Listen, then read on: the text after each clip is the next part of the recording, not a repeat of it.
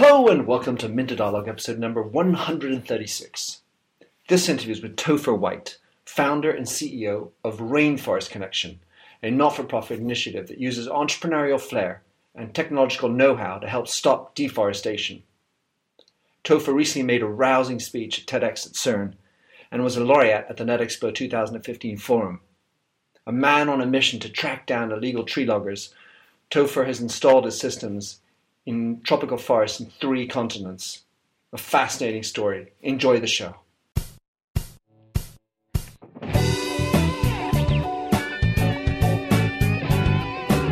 Welcome to the Minter Dialogue podcast, where we discuss brand marketing with a focus on all things digital. I am Minter Dial, your host and author of The Myndset. That's M Y N D S E T.com, where branding gets personal. You'll find the show notes to the blog for the upcoming interview. Let's cut to the quick. and Enjoy the show. So, Topher White, we met in Paris at NetExpo, where you were one of this year's top 10 laureates. You're a speaker on TED, and you're a man on a mission. So, I'd like you to tell us about what you're up to and what is your mindset, Topher? Uh, thank you very much, Minter, for having me. Uh, it's it's basically um, about us trying to find technological solutions to deforestation uh, and environmental issues that take place in the rainforest. Uh, and that's why we call uh, our company Rainforest Connection. Um, but yeah, we're, uh, my, my sort of background is in physics and, um, and uh, technology. And the idea is that we can use a lot of the existing infrastructure and existing technology uh, and some of the sort of startup mindset around Silicon Valley to solve problems that, from a technological standpoint, are pretty simple, but have huge impacts on problems that we think about um, and that we think of as larger sort of uh, global issues around environmentalism and climate change and the rest. So, how on earth did you get into Rainforest Connection? What was the thing that, like, the, the light bulb moment? Uh, for for me, it was that it will, in terms of the larger vision, uh, it was sort of something that we came upon uh, with time uh, because it really came around seeing how sim- simple some of these problems can be to solve. Um, so, in 2011, uh, I was actually in Indonesia. Um, volunteering at a place uh, called um, which actually is a sanctuary that takes care of gibbons. Right. Um, and one of the one of the things we noticed uh, out there was that they were spending a lot of their time and resources trying to stop illegal logging uh, that was threatening the sanctuary, even though even though their primary mission was to take care of gibbons. Um, and they had three full time guards that were actually responsible for uh, for guarding this reserve, this thirty thousand hectare reserve. Um, but one day, we went walking off into the forest with the director, um, and within five minutes walk of where these three guards were stationed, we stumbled upon people who were sawing a tree down, uh, and they managed to get away. But it was just amazing to me that this this was possible. That at five minutes walk from the ranger station, uh, somebody could fire up a chainsaw and be cutting a tree, and no one would know. And it wasn't an issue of corruption in this case. It was just really an issue of being able to know where the logging was happening um, uh, when when it was happening. And so, uh, for me, coming from a background in, in, technology and physics and the rest, I knew that programmatically it would be pretty easy to pick out the sounds of chainsaws from the forest. Um, and even more so, what was amazing was that out there in the forest, there was pretty good cell phone service. Uh, and so, having uh, having worked uh, at startups in, in, Silicon Valley for a while, uh, it seemed pretty easy for us to reprogram some phones to actually be able to pick out these sounds programmatically and send alerts to the guards, uh, at least in principle. So, having proposed this idea solely to this one organization to try and solve this one simple problem for them, we realized that uh, this was just one example of the same issue that could be duplicated worldwide. So, all right. So, my little um, small amount of geek head that I am says, how many types of registers or sounds are there of chainsaws? Have you gone through and figured okay. out? You know, this is like a this type of machine. This is this type of machine. Is there a range, or is it really all the same? Ah, big noise. Uh, well, no. So it's not even about the volume. A lot of people think it's about trying to look for volume in the forest, but the vol- the forest is a really noisy place. It's more about just picking out little things that are subtle that you and I couldn't really pick out or hear. But computers are very good at, at finding unique stuff that does not belong. Uh, and there's various ways to do that.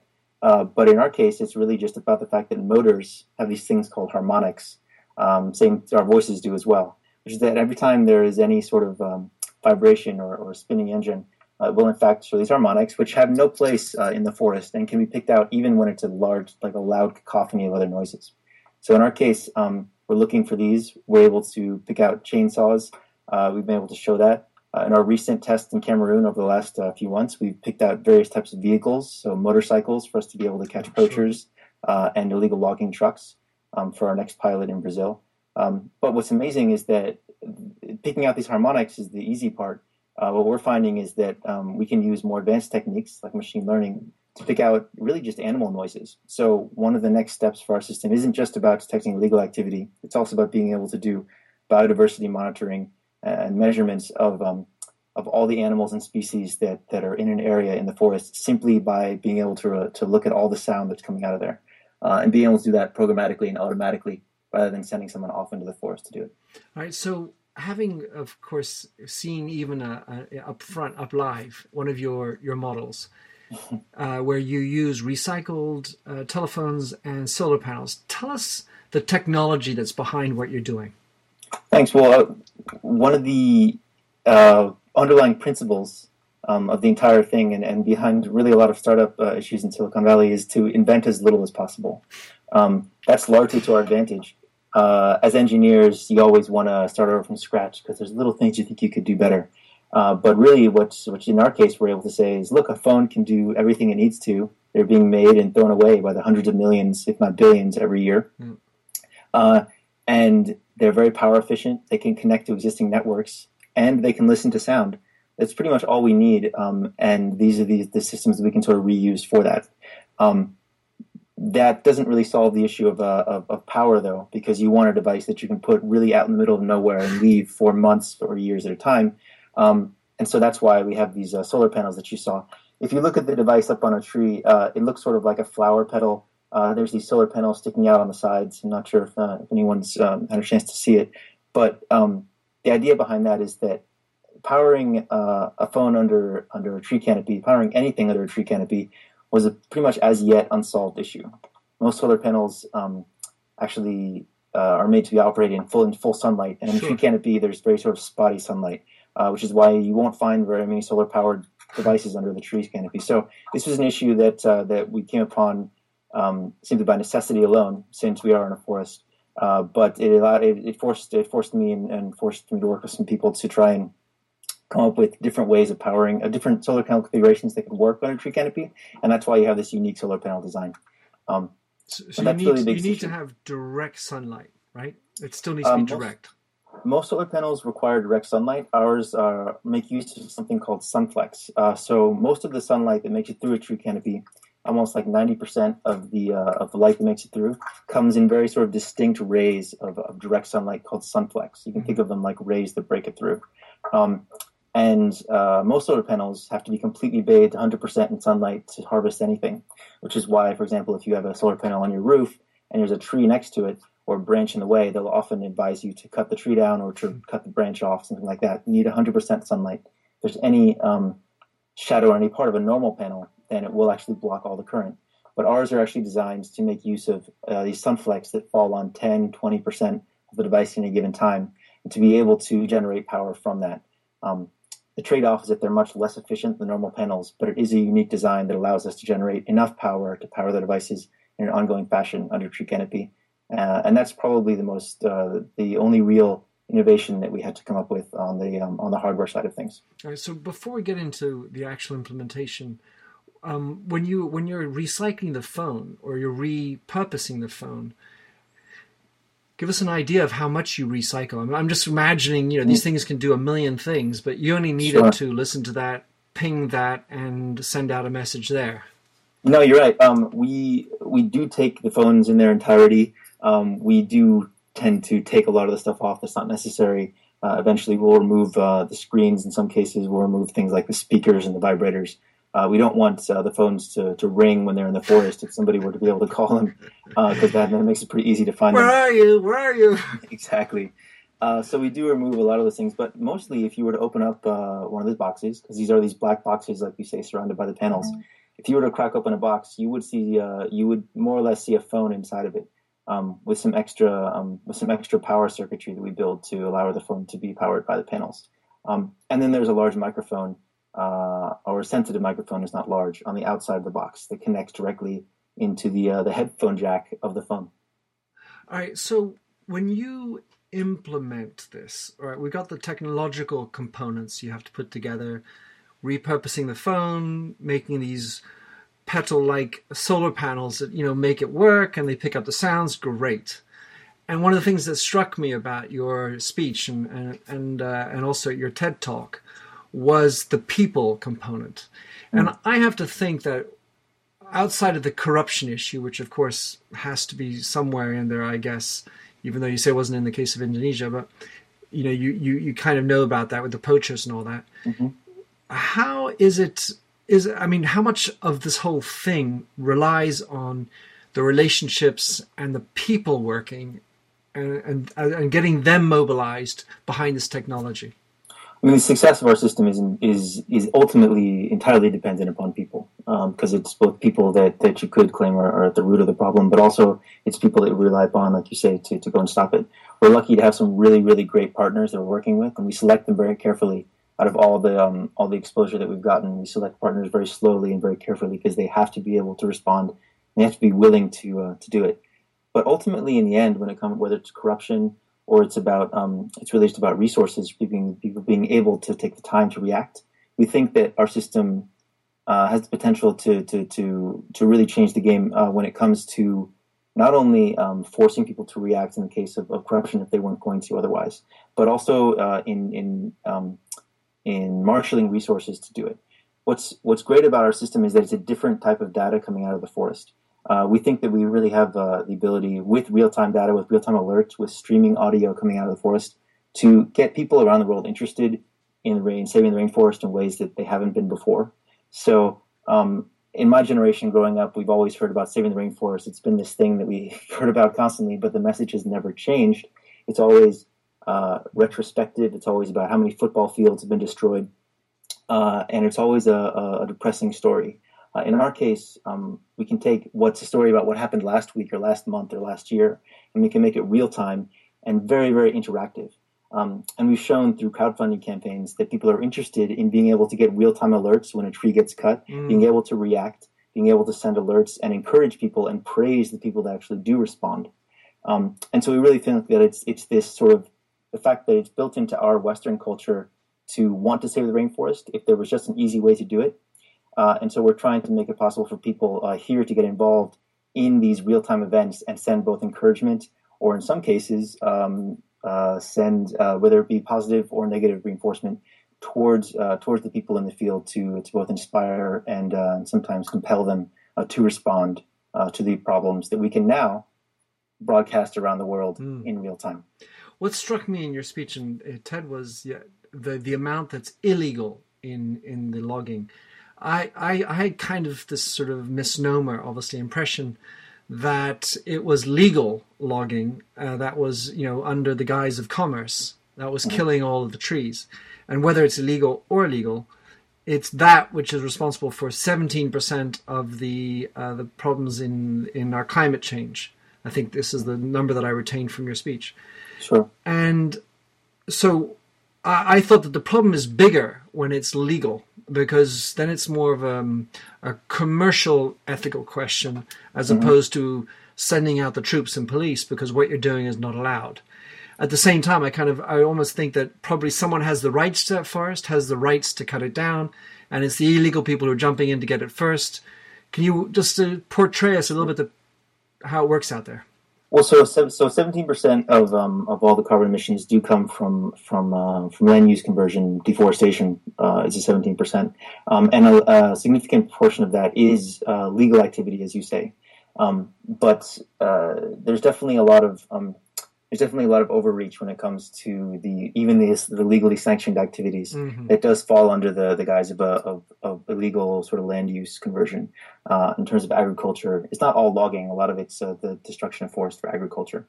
Um, but of all the logging in the rainforest that takes place, uh, Interpol reports that between 50 and 90 percent, which is a big range, but still it's definitely more than half to almost all of it uh, of the logging that takes place in the tropics is, is illegally um, cut and that means that of all the of all that 17%, a very significant portion of it is, is something that we already have a mandate to stop. So whether it be about legal activity or illegal activity, it's harder to change legal activity. Mm-hmm. Uh, and if a significant portion of the activity is illegal and there's already a mandate to stop it, it's a good place for us to start. Mm-hmm. And if we show that uh, that we can have a real positive impact by stopping legal activity, then we can move on uh, to um, to to show the impact of that and try to compel uh, some of the changes on the legal side. But uh, to answer your question, uh, working in Africa and, and seeing what's happening in Brazil. Um, there are some very encouraging uh, legal certification uh, programs that are coming out, particularly in Africa, around uh, called FSC, uh, Forestry Certified uh, Lumber, and uh, it really is amazing to, to think that, that those systems could could make it possible to sustainably harvest forests going forward.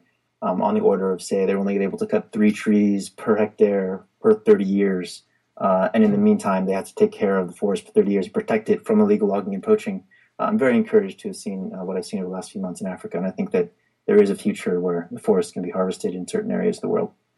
So, how many forests have your system? Uh, at the moment, we've only done uh, tests so far in uh, Sumatra and Indonesia. Um, most recently in Africa and Cameroon, where the, the system is still up and, uh, and streaming data. And then starting uh, in the next two weeks, we'll begin our first um, major deployment test in Brazil. So um, by the time this uh, this podcast uh, makes it out to people, we, we expect to to, to have our uh, have our feet on three different continents, 3 of the world's most major rainforests, and then to uh, show that our system can work in these different contexts and uh, and to branch out from there. So I I want to get into the business of what you're in because at the end of the day, you need to get paid. Mm-hmm. And uh, and so tell us a little bit about that, and also tell us. Well, I'll get into afterwards how you are marketing yourself, because in the end of the day, in order to get the funds, in order to have access to another rainforest, another continent, you still need to be known. So tell sure. us your your economic model. Well, um, for us, we are a nonprofit. Um, we're a startup. We're trying to do things uh, as uh, as cheaply as possible to show that uh, really just a small group of people can uh, can actually uh, impact some pretty major change by making by coming up with a system that can be repeated. Um, but we've had we've had no problem finding people who want to use the system. As we've stated, illegal logging is a big issue, and protecting it is a, is becoming an increasing priority uh, of um, of both indigenous people, governments, and NGOs uh, around the world.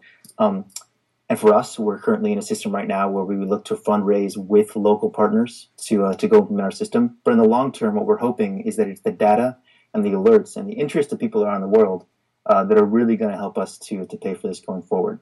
Um, I may have mentioned that uh, that we did a crowdfunding campaign. We did a Kickstarter, uh, and many thousands of people came uh, came forward to, to, to put up about one hundred and sixty seven thousand dollars for us to uh, to do two of our pilots. The one that we just finished in Cameroon, and the next one in Brazil, uh, because they really wanted to show that uh, through a small contribution and being able to be involved in the process, um, that they would like to support these efforts. And part of the things that we sold at the time were carbon offset certificates mm. for the mm. amount of forest they were protecting. Um, and we also um, sold access to a streaming audio app that allows them to, like I said, get alerts uh, or uh, streaming audio from the forest. And we think this is really sort of a new way for people to show um, that they're environmentally involved or to be environmentally involved uh, through mobile apps that allow them to engage directly in real time with the issues and turn saving the rainforest into almost a spectator sport in a way. Hmm. Um, and so I think that's really following upon the model that you see from a lot of other startups around San Francisco and Silicon Valley, which is that it's the interest of people, uh, whether you call it advertising or whether you call it impressions, whether it's the interest of people in the first world that you can use to uh, to monetize the creation of data uh, and issues uh, that interest them. And one thing is true is that saving the rainforest is something that a huge proportion of the people are interested in if you just gave them a simple uh, way to do it uh, and a way that you can show is actually effective in real time. That's what really makes a difference. By involving them directly, we can show that it's effective. So we hope that it's uh, it's the crowd that will that will drive our process and will help us to to pay for it going forward. Um, because we think that the more the more we can uh, the more we can make it cheap and easier for people on the ground to implement and put the uh, put the, emphasis on the, the crowd to pay for it then um, then we've got a, stream system that way. You know, what strikes me, uh, Topher, listening to you is it's it's so very your generation how you speak. You know, because mm-hmm. on the mm-hmm. one hand you've got technology, uh, you have uh, entrepreneurial spirit. There's a mission, and and then you and then you use terminology like scalability. You know, mm-hmm. it's it's really kind of this melange of talents that you're you got the you know the it's got some purpose. You're using technology, and you want to make it viable and scalable. Well, I think that uh, it's it's. Uh, thank you. First of all, those are all very complimentary things that you say. At least they seem that way. Uh, but for us, we feel like this is there's a new there's a new sort of thing happening um, in technology, particularly. Uh, what we found is that uh, so as I mentioned, we're a nonprofit. We have raised enough money for us to to get into three different rainforests, but it's still a very small amount of money. So any any contributions really help. But we're entirely volunteer driven. Uh, there's dozens of volunteers who put in their time to both build contribute and and, and do it, and, and as, as also just sort of run the administrative parts of our business as well.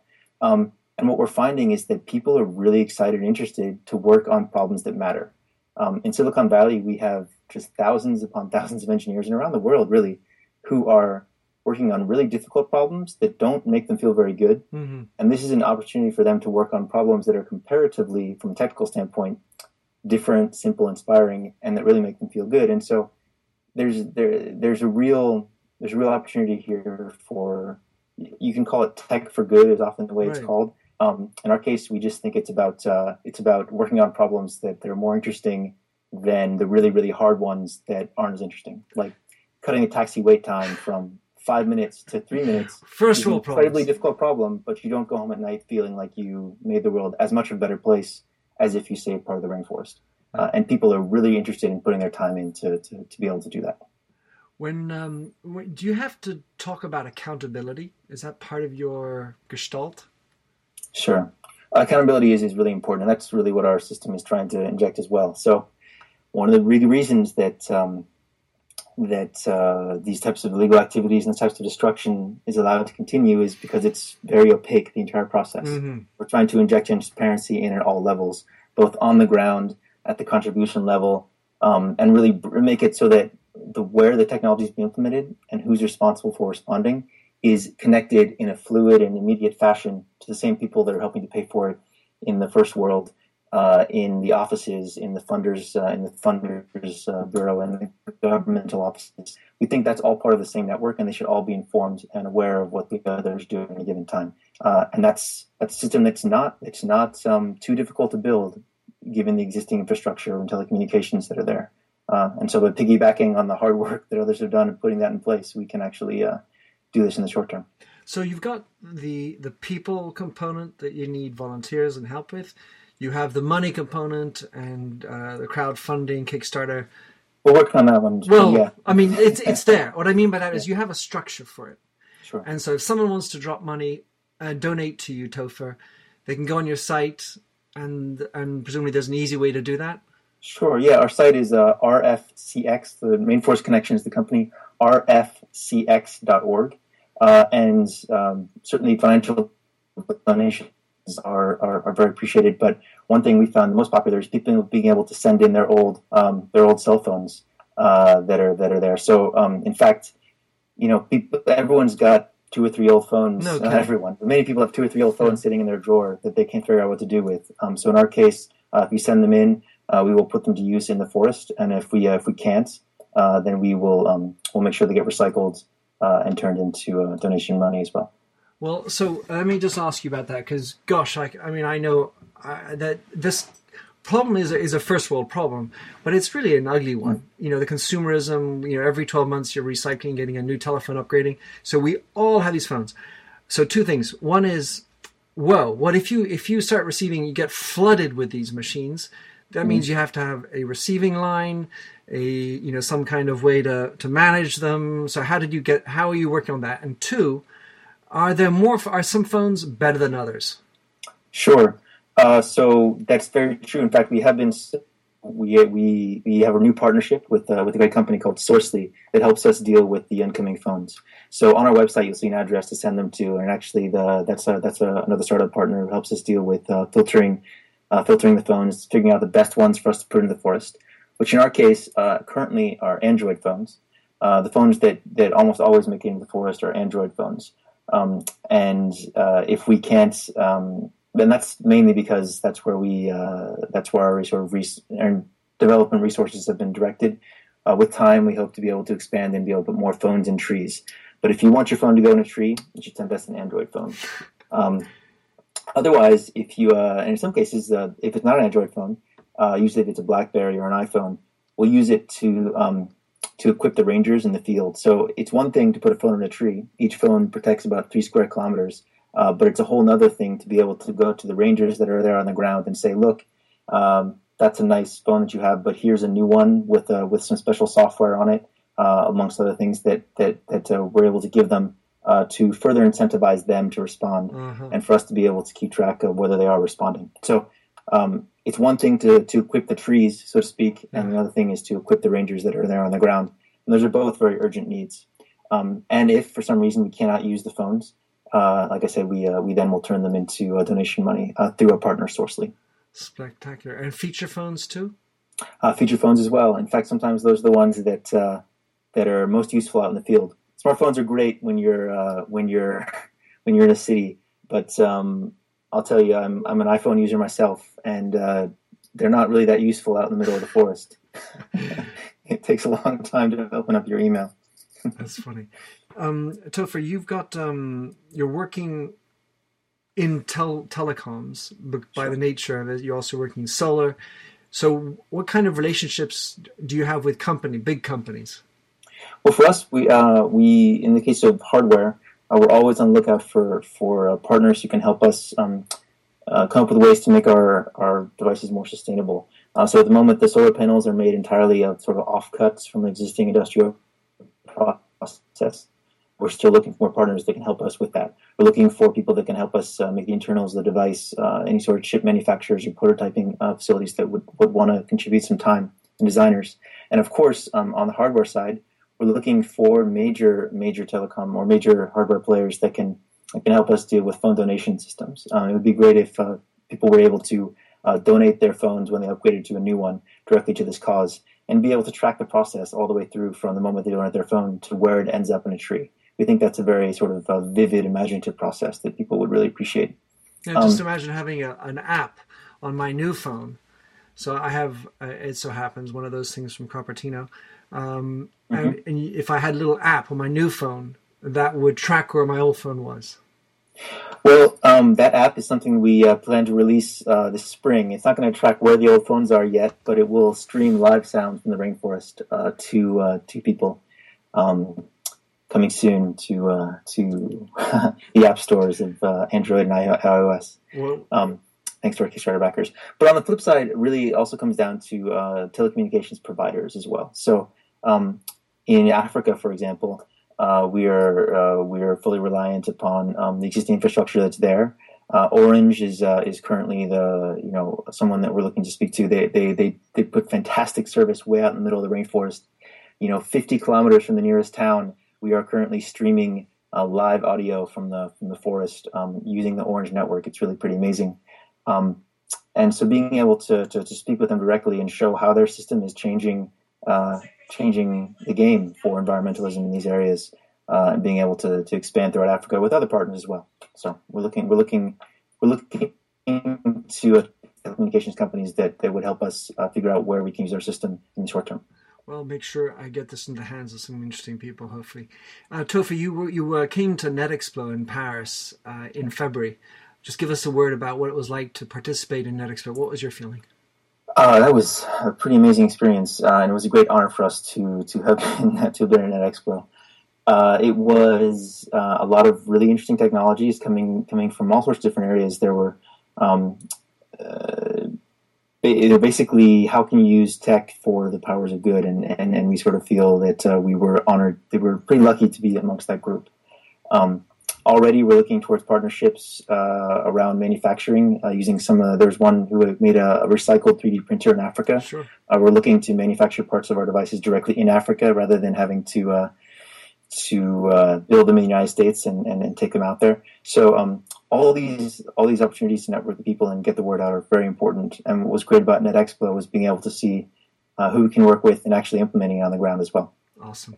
So, Topher, what's the best way would you like people to connect with you, or at least you know follow what you're up to?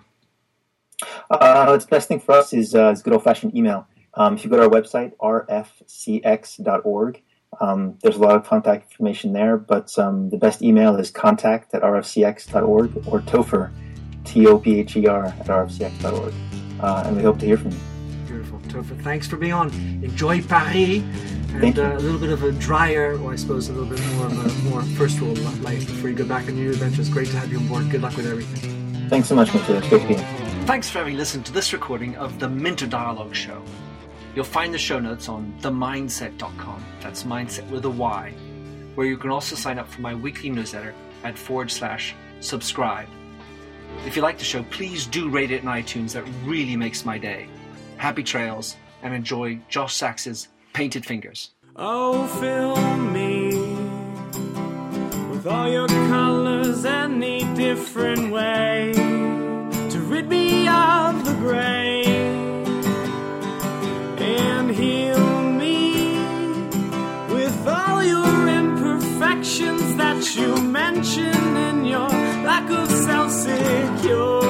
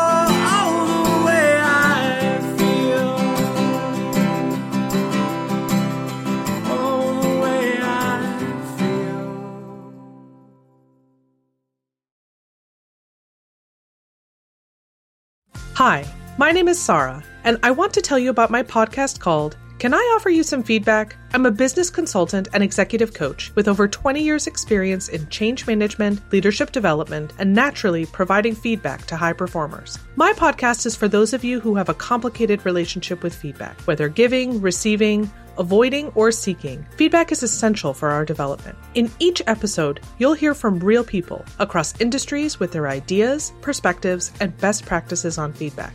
I'll also be sharing business bites with you, simple explanations of organizational tools, management techniques, and leadership philosophies that will help you and your businesses thrive. You can listen to Can I Offer You Some Feedback on your favorite podcast app or learn more at evergreenpodcasts.com.